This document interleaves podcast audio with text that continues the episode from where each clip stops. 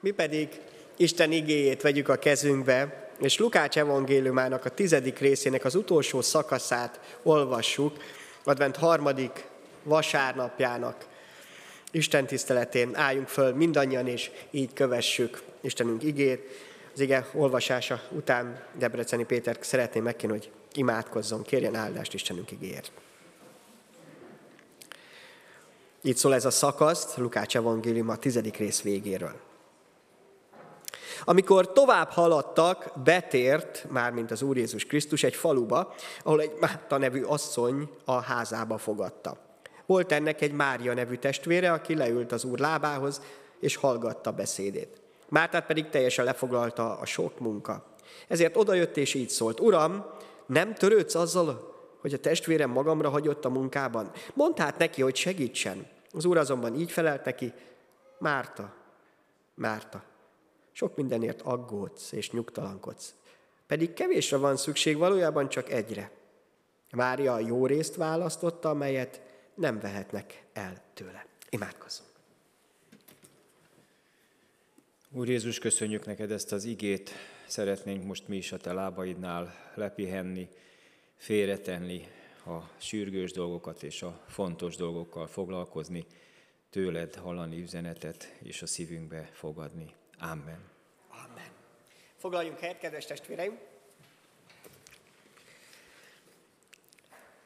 Úgy gondolom, hogy ez a történet sokaknak ismerős, talán már nem egyszer adott Isten ezáltal is üzenetet számotokra, avval kapcsolatban, hogy mi is igazán a fontos, mi legyen a fontossági sorrend az életünkben. Most kifejezetten az ünnepre készülve hoztam ezt elétek, Isten ezt helyezte a szívemre, hogy mi is a jó rész, hogyan lehet a jó részt kiválasztani egy ilyen forgatagban, amikor vendégeket kell látnunk, készülődni kell, főzni kell, takarítani kell, ajándékokat kell vásárolni, és akkor lehet tovább sorolni ezt a sok mindent, mert Istennek erre is van terve. Illetve ebben is szeretne bennünket nem csak hogy tanácsolni, hanem nagyon fontos üzeneteket is a szívünkre helyezni. De mielőtt ezt megtenném, szeretnék egy kis üzenet vagy levél részletet felolvasni, hogy ebben az időszakban hogyan tehetjük talán áldottabbá, szebbé az ünneplést. Molkat itt többen ismeritek, az ő ismerőse révén imádkoztunk egy testvérünkért, akit Lázárnak nevezni, tényleg így hívják. Lehet, hogy néha ismeritek, szívműtétre készült az elmúlt hetekben is, az előző héten meg is műtötték, még advent második vasárnapja előtt, és ő írt, miután a műtét utána volt, a kórházból valamit, és ennek a végét szeretném nektek felolvasni. Csak egy mosolygós végszó írja, a péntek, tehát nem most péntek, ez még az előző péntek volt, teljesen és a szombat is nagy része eltűnt a fejemből, csak hangfoszlányok. Vasárnap viszont az intenzíven jött a nővér, mert ott volt bent, szólt itt a reggeli. Mondtam, hogy nem kérek. Ő mosolyogva kérdezte, hát otthon mit tenne? Pirítóst, vajjal és legvárral. Nem szólt semmit, pár perc múlva visszajött a reggelivel, ahogy kértem. Hozta egy mosolyjal advent van, mondta. És tovább ment. A legfinomabb reggelin volt. Áldott, most már második heti adventre való készülődést kívánok, szeretettel Lázár. Ez nem évszázadokkal ezelőtt történt, ez a múlt héten, és nem valahol a világ másik végén, hanem egy magyarországi kórházba. Azokkal a nővérekkel, akik eléggé le vannak terhelve, és sok mindent ott kell, főleg egy intenzív osztályon, és mégis van ilyen advent van. Mert a mi Urunk eljön, és ez azt is jelenti, hogy tud olyan dolgokat is a szívünkben elvégezni, előhozni, amelyek olyan meglepetések. Meglepetések talán számunkra is, és mások számára is. Van erre hatalma az Istennek. Hogy ne csak így meglepődjenek mások ezen, hanem valódi üzeneteket kapjanak ezen keresztül. Hát Mária és Márta egy különleges ajándékot kapott, megérkezett hozzájuk Jézus Krisztus. Ehhez az is kellett, hogy ők is ezt ajándéknak vegyék. Úgy tűnik, hogy Márta volt az, aki a házasszonya volt, aki úgy kezébe tartott mindent, hiszen az ige is úgy írja, hogy ahol egy Márta nevű asszonya házába fogadta. Nem Lázárt ír, hogy Lázár fogadja a testvére, vagy éppen Mária, a másik testvér, hanem ő. Tehát valahogy mindenki úgy gondolta, hogy ő a, a ház asszonya, de teljesen egységben voltak abban, hogy ők már pedig szolgálnak Jézus Krisztus felé. Befogadják. Nem csak úgy messziről, nem csak adományjal segítik, hanem a házukba befogadják. Amikor arra ért, nem csak őt, hanem a tanítványait is. Azért ez nem ugyanaz, hogy úgy messziről csodálunk valakit, hanem olyan nagyon közel engedjük magunkhoz. Egészen az otthonunkba be. Oda, ahol mi is élünk. Ahol láthatja azt, hogy hol lakunk, milyen a környezet, mert néha pont ezért nem szeretnénk, ha mások látnánk, mert szégyeljük talán az, hogy mi van ott, vagy hogy mit, mi látható. De Isten tényleg ilyen közel akar érkezni. Nem csak ezen a történelem keresztül láthatjuk ezt, hanem pontosan ezért jött el Jézus Krisztus a mennyből a földre. Az, ami nem ugyanúgy néz ki, mint a menny, hiszen itt tele van bűnnel, szeméttel, szennyel, gonoszsággal, mégis eljött közénk. Sőt, ennél tovább is szeretne, a szívünkbe szeretne megérkezni. Ezt élhette át János, vagy éppen Tíme az elmúlt időszakban, ezt élhettük át mindannyian, akik már bizonságot tettük, hogy behívtuk Jézus Krisztus az életünkbe, megszólítottuk, és elkezdődött valami egészen más, valami vágya az életünkben. Most már nem csak azt, hogy mi mit kaphatunk az élettől, vagy másoktól, hogyan tudnak rajtunk segíteni, hanem hogy mi hogy tudunk segíteni. Nekem nagyon érdekes volt Jánosnak az élete, ugye azért érkezett ide, hogy el is mondta, hogy élelmet kapjon, mert nem volt neki. És nagyon furcsa volt ez a változás, amikor Isten megragadt, és már az egy pár alkalom után az volt a kérdése, hogy ő mit segíthetne. Hogy akár a takarításban, akár egy rendezvényben, hogy tudna ő segíteni. Ez az a változás, amit Isten elkezd az életünkben elvégezni. Hogy nem az a kérdés, hogy én mit kaphatok talán másoktól, mert az Istentől akkora nagy dolgot kaptam, hanem hogy én mit tudok adni. Mi az, amit tehetek. Ez a történet egyáltalán nem arról szól, hogy Márta rosszul tette, hogy befogadta Jézus Krisztust, vagy a tanítvány, és hogy sürgölődött, forgolódott, vendégül látta őket, mert a vendég szeretetről úgy beszél a Biblia, mint valami nagyon értékes kincsről amit nem szabad sem figyelmen kívül hagyni, sem leértékelni az életünkben, és ezzel kapcsolatban csak egy-két égét szeretném megnézni veletek kapcsolatban, veletek. Róma 12-13-ban azt olvassuk, hogy a szentekkel vállaljatok közösséget, szükségeikben gyakoroljátok a vendég szeretetet. Miről szól ez? Hogy itt vannak a testvéreitek a gyülekezetben, és gyakoroljuk egymás felé is, a szentekkel vállaljatok közösséget, a vendég szeretetet. Vagyis legyünk készek arra, hogy ahogy a Márta az Úr Jézust, egymást is meghívjuk, befogadjuk. Akár egy ebédre, egy vacsorára, egy, egy ünnepségre, vagy egy meghívásra. Azt mondja, hogy gyakoroljátok. Tehát ez nem egy ilyen egyszeri lehetőség, csak hanem, hogy épüljön be az életünkbe.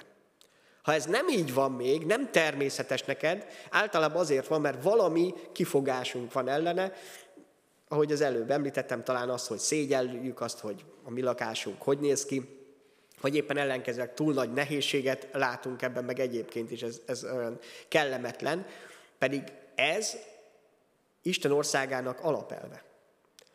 Ha ez, ebben gyakorlod magad, az áldást hoz. És nem, nem attól függ, hogy éppen mekkora lakásod, vagy mekkora nem, milyen terített asztalt tudsz biztosítani, hanem ez a szívről szól, a szíved állapotáról.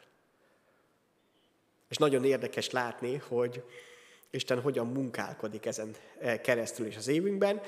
E, igazából a kérdés csak az, hogy mikor és hogyan. Mikor és kit esetleg. Ne az a kérdés, hogy igen vagy nem, hogy szeretném-e ezt a vendégszeretetet. Persze azt megszoktuk, hogy a rokonságot meghívjuk, a barátainkat meghívjuk. Ez természetes, ez megteszik bárki, mert hát ez, ez egy jó dolog. De az, hogy olyanokat, akik Krisztusban is testvéreink, vagy úgymond Isten helyez a szívünkbe, azt úgymond meg kell tanulnunk. Főleg akkor, hogy nem volt természetes ez.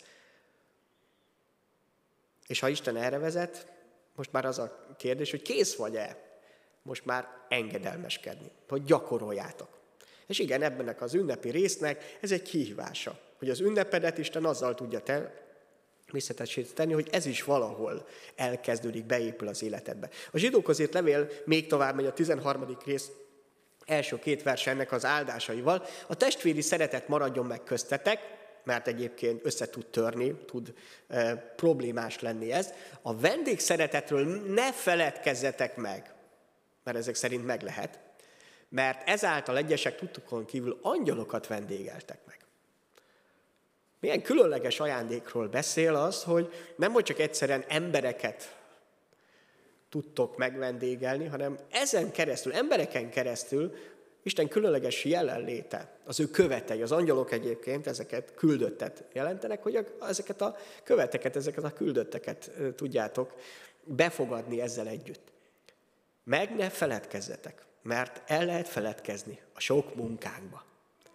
Ugye úgy tűnik, hogy Mária és Márta történetében Márta valamiről megfeledkezett, miközben ki akarta szolgálni Jézus Krisztus, megfeledkezett a vendégszeretetnek a lényegéről. Mármint nem a terített asztalról, hanem a valódi közösségről. Aztán a Máté 25.40-ben, amikor arról olvasunk, hogy a király majd mit fog számon kérni tőlünk, azt mondja, bizony mondom nektek, valahányszor megtettétek ezeket akár csak egyel is. Az én legkisebb testvérem közül velem tettétek meg.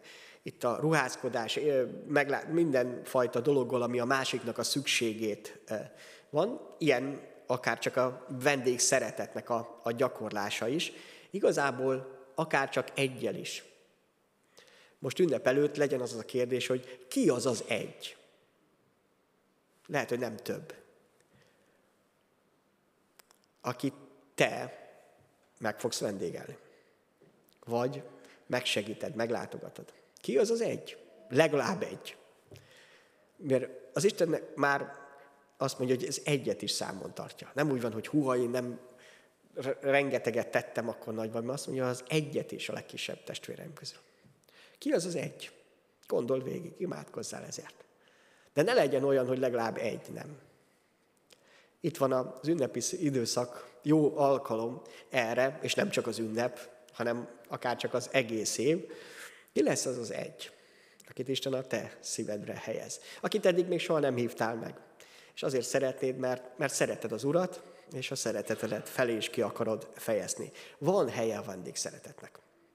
És igen, ez fáradtsággal is jár, és Mária és Márta esete azt is nézi, hogy minden ilyen jó dolognak több része is van. Vannak azok a tettek, amik láthatók, és vannak a szív állapota is, amelyből fakadhatnak, vagy éppen pont ellenkezőleg valami önző dologból, még ha kívülről valami jó cselekedet is eh, látszik. Hiszen mondjuk lehet adakozni is, csak azért, hogy lássák, hogy te mennyit adsz, és megdicsérjenek ezért. És lehet azért, mert szeretem az Urad, és szeretnék segíteni tényleg valakin. De itt inkább azt látszik, hogy mi a, a jó helye a tennivalóknak és a valódi kapcsolatainknak a helyzetében. Mi a jó rendje a személyes kapcsolatoknak és az ezzel kapcsolatos tennivalóknak. Mi a fontosabb? Hogy megdicsérjenek, vagy azt, hogy másokat felemeljek, felemeljünk. És ez mögött az van, hogy mit miért teszünk. Gondoljuk csak végig, hogy Márta miért sürgülődött annyira. Azért, mert bennünk van ivódva, hogy szeretnénk, hogyha a munkánkért megdicsérnének bennünket. Főleg, ha vendéget fogadunk, hát jó, hogy azt várjuk, hogy elmondják, hogy hú, de jó volt az ebéd, milyen szép volt a... a tehát, hogy meg, lehet, hogy nem mondják ki, de a nézésükből is látszik már, hogy, hogy igen, megdicsérnek bennünket. Ez önmagában egyáltalán nem rossz dolog, hiszen a munkánkért e, szeretnénk, hogyha befektetett energiánk megtérülne, hogy, hogy úgymond megdicsérjenek emiatt. Mit csinált közben Mária? Félretette azt a munkát, amit megszokott tenni. Amit egyébként elvárt, hogy ő megtegye. Amit meg kellett volna tennie, és leült a vendég mellé, hogy hallgassa őt. Milyen dicséretről szól ez? Hogy azt mondom, hogy félreteszem a legfontosabb tennivaló, mert amit elvárnak tőlem, amiért úgymond engem megdicsérhetnének, hogy az időmet azzal töltsem, hogy valakire odafigyelek. Ez azt jelenti, hogy Mária ezzel sokkal jobban fölemelte Jézust. Sokkal inkább megmutatta, hogy nagyra tartja, mint Márta, aki szintén Jézusért és Jézusnak akart szolgálni a tetteivel, de ezzel együtt azt, hogy, hogy őt is ezért úgymond megdicsérjek. Félretenni azt, ami egyébként elvár tőlem, hogy megmutassam, hogy én többre becsülöm őt, mert leültem oda. Én őt hallgatom most. Mert Mária nagyon jól tudta, hogy mi a feladata. Ha mindig máskor meg is tette. Ezért kéri ezt számon Márta, hogy most, most egyedül hagyta. Nem együtt tették, mind ahogyan elvárt lenne.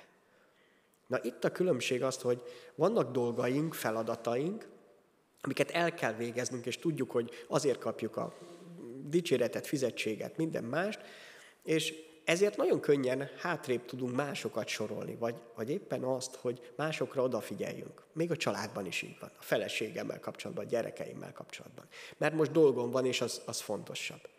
Nem azért, ezt jelenti, hogy nem fontosak azok a dolgok, de fontosak.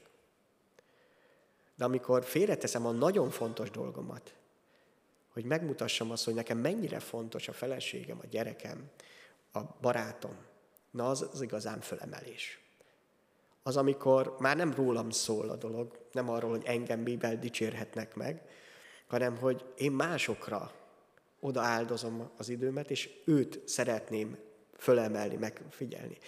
Nagyon érdekes azt, hogy szinte nem látszik az összefüggés, Lukács ez a tizedik részének az előző története, ami az irgalmas samaritánus történet, és Mária és Mária, tör, Mária Márta története között pedig, ha megnézzük ebben a tekintetben, nagyon szoros az összefüggés. Miről, miről szólt ez a példázata Jézusnak? Hogy volt egy ember, akit megvertek, az útszélen hagytak, nagyon nagy szükségben volt, és két ember, aki két hívő ember, ki ment a munkájába, meg jött haza a munkájából, nagyon fontos dolgai voltak, ezért nem volt hajlandó időt hagyni, időt szánni arra, hogy valaki mellett megálljon, valakit fölemeljen. Mert a feladatok fontosabbak voltak. És ezért inkább elkerülték. Persze ez azzal is járt, hogy ne legyenek tisztátalanok, el tudják végezni a munkájukat, de elkerülték. Csak másképpen mutatja meg ezt a, a történetet, szinte ennek a folytatása az, hogy ugyanez megtörténhet a családban is. Hogy elvégzünk mindent, meg is lehet bennünket dicsérni, mégis pont a legfontosabb kimaradt, a kapcsolatainknak a helye. Van helye, és a Biblia nagyon beszél arról, hogy legyünk szorgalmasak, végezzünk el a munkánkat, ne legyünk hanyagok, e, és ne vegyük félváról a feladatainkat, vállaljuk fel a felelősségeinket. Ez nagyon erős tanítása Isten igényének. De ennél van egy még fontosabb, a szeretetnek a gyakorlása. Az Isten felé,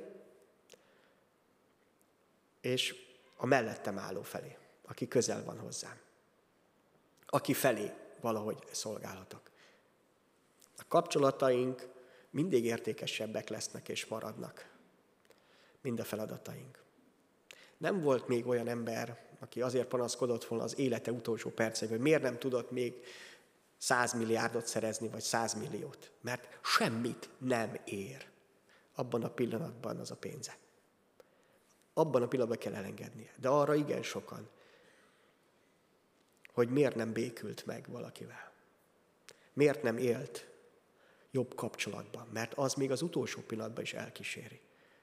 Mert az azt jelenti, hogy lesznek olyanok, akik szeretetből fogják a kezét az utolsó pillanatban is és bearanyozzák még az élete végéig is valakinek.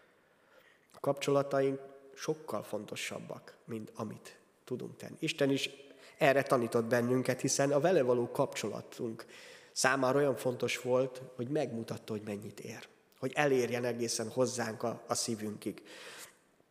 A Filippi levél második rész, harmadik, negyedik versében ezt olvassuk, semmit se tegyetek önzésből, se hiú dicsőség vágyból, hanem alázattal különnek tartsátok egymást magatoknál, és senki se a maga hasznát nézze, hanem mindenki a másokét is. Ez mintha pont erről szólna. Meghallgat, segít és felemel. Hogy ne a az önzésem az, hogy engem mennyire fognak majd megdicsérni, és, és látni, hogy milyen jó vagyok valamiben, hanem sokkal inkább a másik. Az, amiért eljött Jézus Krisztus. Mert amikor másokat felemelek, másoknak a szívében segítek, vagy akár kiemelni segítek valamiből, akkor én leszek több azzal. És emlékezünk arra, hogy Isten pedig pont ezt keresi az életünkben. Ha egyel is megtettétek ezt, egyel. És nem azt mondja, hogy mennyit dolgoztatok még más dolgokba. És igen, Mária valahogy ezt érezte meg, hogy ezért kell ott lenni Jézus mellett. Mert ez az Isten szeretetének, az igazságának a valósága. És hogy mennyire nem mindegy, hogy milyen Máriát nem látjuk, hogy dühös lett volna, kiakadt volna, vagy türelmetlen lett volna, hogy jó, Jézus mikor fejezi be már, amit szeretne mondani, hogy menjen a dolgára, hanem ott leült. És vállalta még azt is, hogy a testvére emiatt ki fog akadni rá.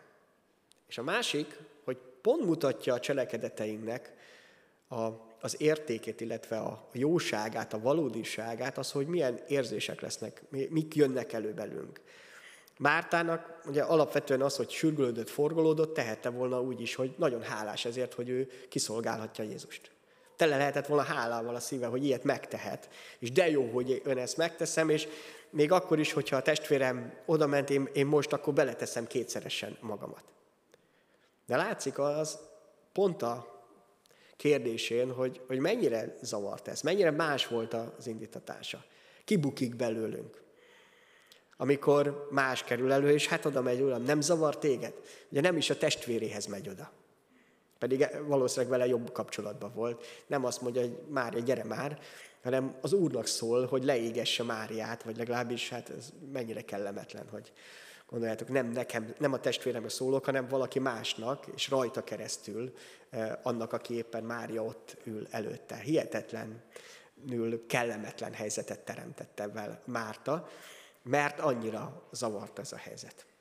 Amikor így kiakadunk másokra, testvérünkre, egy szó szerint a testvérére eh, akad ki, annak mindig van valami belső oka.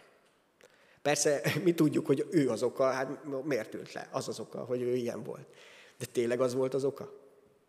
Így kívülről könnyű persze ítélkezni, vagy meglátni azt, hogy dehogy is. Márta szívében nem volt minden a rendben. Nem volt minden a helyén, a sorrendekben nem volt hely. Nem az, hogy ő rossz dolgot tett volna, hogy befogadta, hogy az elején említettünk a sorrend.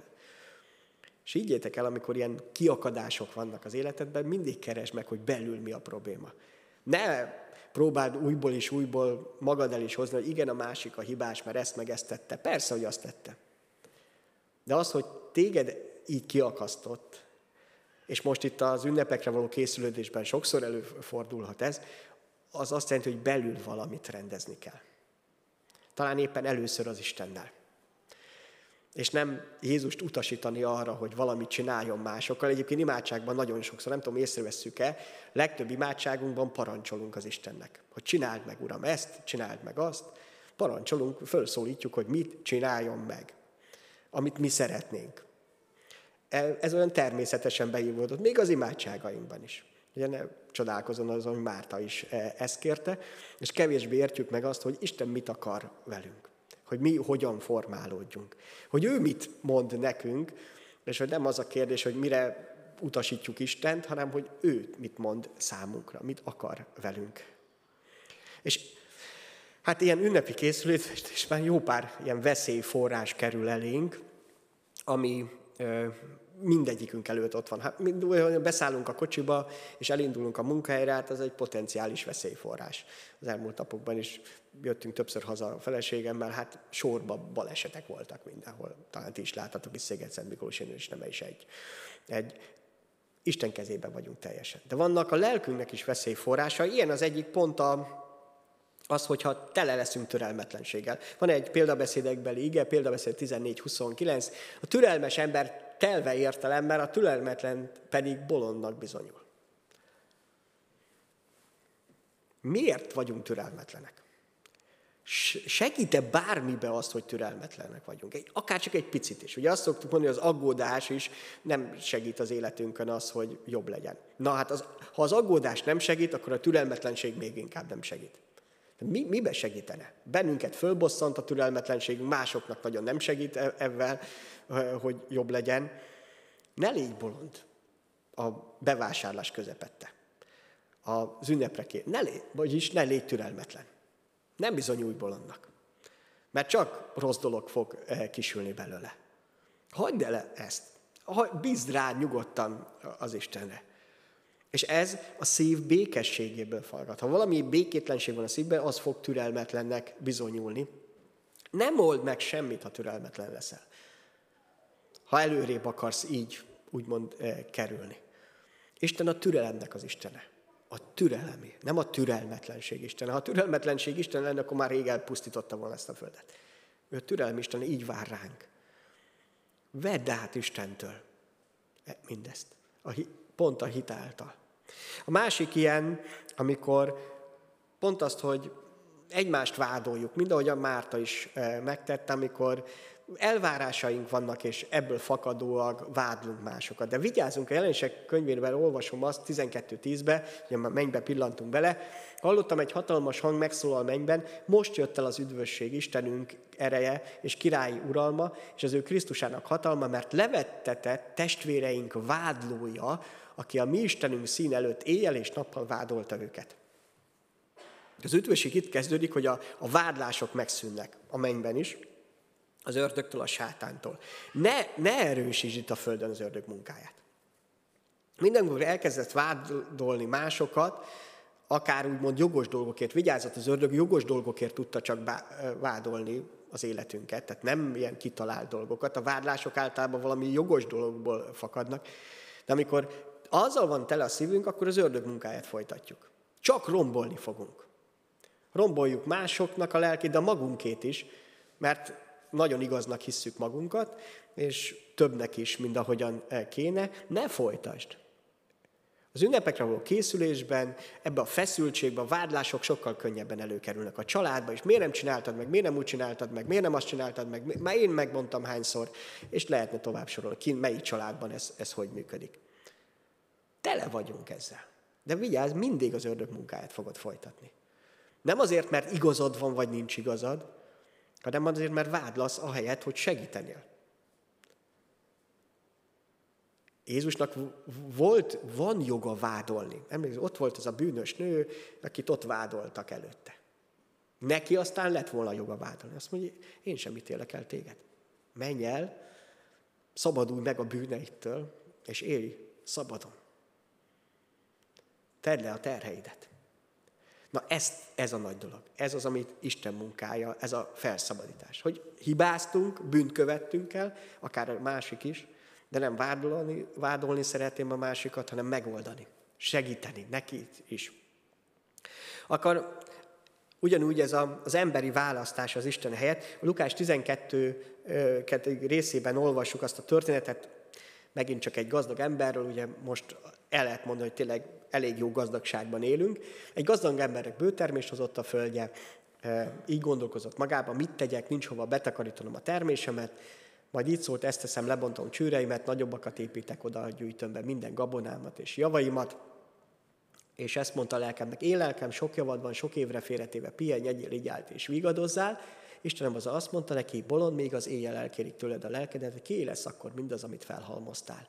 Így jár az, aki magának gyűjt, és nem Isten szerint gazdag. Na most előttünk áll a dinomdánom, mármint az, hogy étel, ital, minden ünneplés, tele, ahogy az tegyük félre most a munkát, van pénzünk, van lehetőségünk, ünnepeljünk. Ez egy jó dolog. Tehát ezzel nincs probléma, hiszen ez a, ahogy néztük, múltkor is többször elővettük, ez a gazdag emberrel nincs az a vád, hogy lopott volna, csalt volna, valami ilyen módon szerezte volna a magyarát, jó gazda módjára tette meg. A probléma az volt, hogy azt gondolta, hogy az, amilyen van, az csak azért van, hogy magára költse, vagy az ő boldogulására.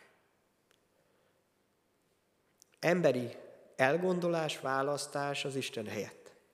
Vagyis azt, hogy meglátni, és ide visszacsatolva az elére, hogy Isten miért adta a gazdagságunkat, a lehetőségeinket, azt, hogy ünnepeljünk. Hogy ki, tud, ki felé tudunk ezzel együtt szólni, hogy el ne felejtsük, hogy minden, amit van, az Isten ajándéka. És ezzel arra hívott el, hogy tényleg tudjunk szolgálni. Ne csak magunknak, arra is, azért kaptuk, hogy élvezzük. De nem csak arra. Ennél többet. Az áldás azt jelenti, hogy tudok adni másoknak is. És akkor befejezésül azt az ige, amit szerintem ott van a szívetekben, meg be is írtam lapra, keressétek először az Isten országát és az ő igazságát, és minden ráadásként megadatok itt majd nekik. Ugye Márta fordítva kereste, hogy megkeresem, megteszek mindent, amit kell, és majd megtalálom így az Isten országát. De ez fordítva van, mert az Isten országa hitből nyerhető el, hogy leülök, és Isten meghallgatom, és odafigyelek rá, és utána következik minden. Nem fordítva, hogy majd én megteszek mindent, elég jó leszek, bebizonyítom azt, hogy én méltó vagyok az Istennek a szeretetére, a figyelmére, a gondoskodásra, és akkor majd az Isten országa az enyém lesz. Jézus azt mondja, hogy nem, valójában egy van. Ez legfontosabb. Ezt el ne tévesszük. Itt van az ünnep előttünk, Isten kegyelme és szeretete körbevesz bennünket, legyen ez telve, ezzel telve a szívünk. Amen.